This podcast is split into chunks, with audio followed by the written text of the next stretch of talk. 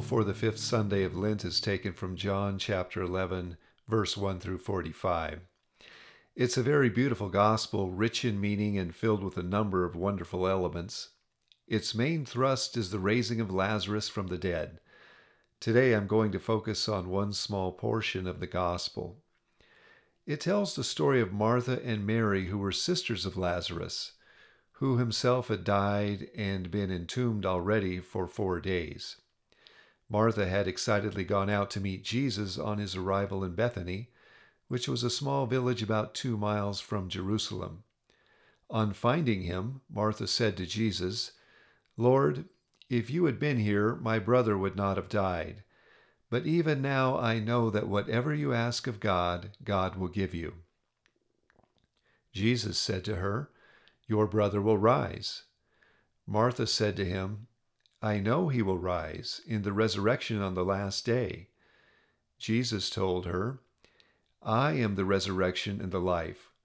Whoever believes in me, even if he dies, will live, and everyone who lives and believes in me will never die. Do you believe this? She said to him, Yes, Lord. I have come to believe that you are the Christ, the Son of God, the one who is coming into the world.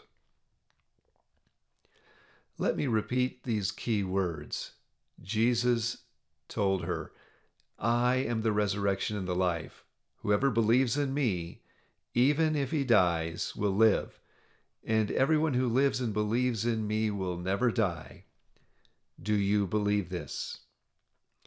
Let me ask you do you believe this promise of Christ? Or is it simply too far out there to accept?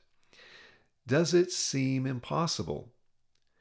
But why should it be impossible for God, whose power is unrestricted? Jesus is telling us that in joining into union with Him through faith, we become immortal. Although our physical body will die, we are ultimately placed beyond death's power by our communion with Him, who is Himself the resurrection and the life. Jesus is life itself.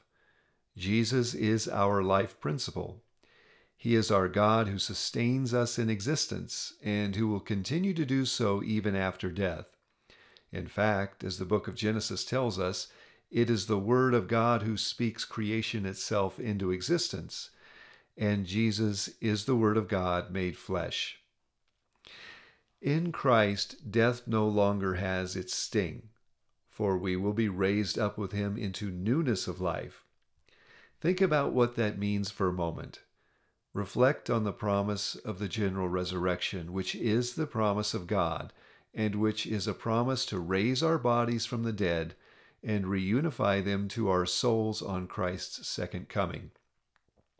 On that wonderful day, those who have died loving Christ will receive a glorified body patterned after the glorified and resurrected body of Jesus. We often talk about updates and upgrades in computer lingo. Well, this is a serious upgrade of our physical body, one which will last for all time. However, it is often the case that many Christians today doubt the Church's teaching on the general resurrection found in tradition and Scripture. It seems too fantastic to be real. Yet the reality is, it is in everyone's future. We profess our belief in the resurrection from the dead every Sunday at Mass when we recite the Nicene Creed. The Catechism of the Catholic Church, in Articles 997 through 1004, provides information based on tradition, scripture, and the teaching of the Church on what we know will take place at the general resurrection. Here are some of its main key points. What is rising? In death, the separation of the soul from the body, the human body decays and the soul goes to meet God while awaiting its reunion with its glorified body. God, in His almighty power, will definitively grant incorruptible life to our bodies by reuniting them with our souls through the power of Jesus' resurrection. Who will rise? All the dead will rise, those who have done good to the resurrection of life, and those who have done evil to the resurrection of judgment.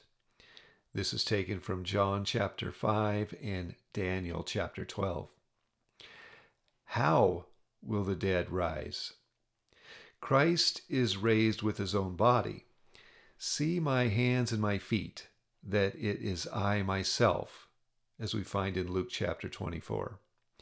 But he did not return to an earthly life. So in him all of them will rise again with their own bodies, which they now bear.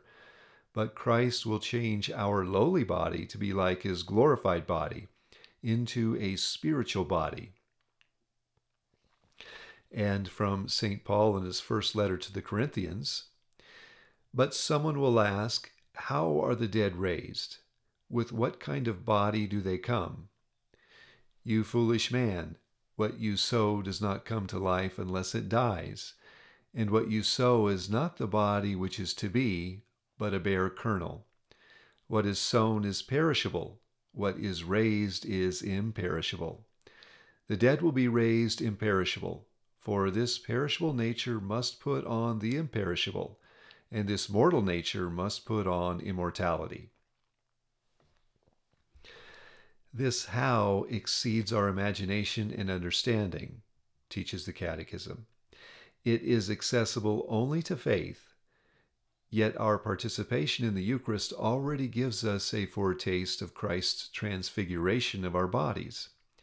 Just as bread that comes from the earth after God's blessing has been invoked upon it, is no longer ordinary bread, but Eucharist, formed of two things, the one earthly and the other heavenly, so too our bodies, which partake of the Eucharist, are no longer corruptible, but possess the hope of resurrection. The Eucharist, which is Christ Himself, implants in us his own life, it is the hope of the resurrection. And continuing with the Catechism, when will we rise from the dead?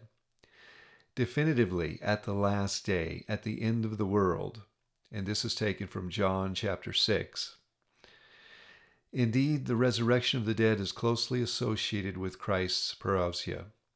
For the Lord himself will descend from heaven with a cry of command, with the archangel's call, and with the sound of the trumpet of God, and the dead in Christ will rise first. This is taken from Romans chapter 6 and Genesis chapter 2. St. Thomas Aquinas provides us with an interesting and detailed theology on the glorified body those who follow Christ will receive at the general resurrection. If you'd like to learn more about this, it can be found in the Summa Theologica, supplement to the third part, which is available at newadvent.org online. We find in the teaching of St. Thomas five main properties of the glorified body. One property is identity. The glorified body we receive, raised from the dead, will be our body, not a foreign or alien body. We will recognize it as our own. We will also recognize the bodies of others, and they will recognize us. Its quality.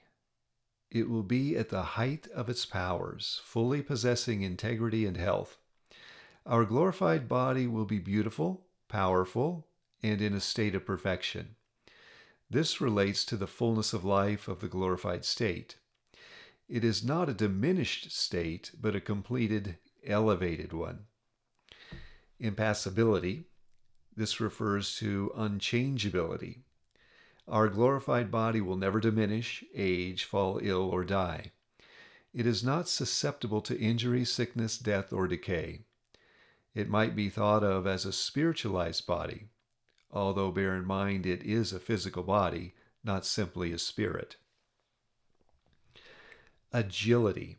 This property refers to complete ease of movement. St. Thomas thought that we would move in a similar manner to that of the angels, in a spiritual way, at the speed of thought. Perhaps the whole universe will be our playground. Each place is made readily accessible by simply thinking about it.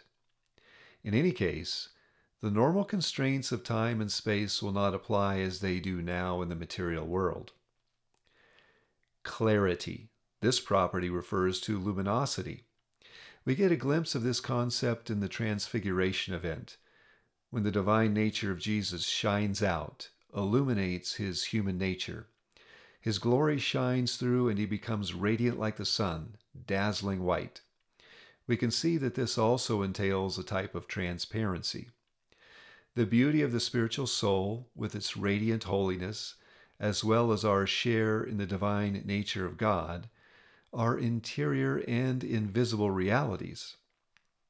Clarity of the glorified body refers to how these realities will illuminate outward appearances from within. Divine light will radiate outward throughout the glorified body. When we think about Christ's promise of the resurrection from the dead, we are engaging the theological virtue of hope, which is a gift from God normally received at baptism and through faith in Christ. This gift enables us to trust in the promises of Christ and look forward to the fullness of life to come, which is defined as eternal communion with the tripersonal God and life everlasting. God indeed has beautiful things in store for those who love Him that are beyond the imagination. Although we face many challenges in life, the virtue of hope strengthens us by directing our thoughts to heavenly things and the absolutely certain and unwavering promises of God. With God's grace and in combination with your own indispensable efforts, enter fully into intimate communion with Christ. It's all about living forever the life of perfect happiness and love. It's about true human fulfillment. Praise be to God.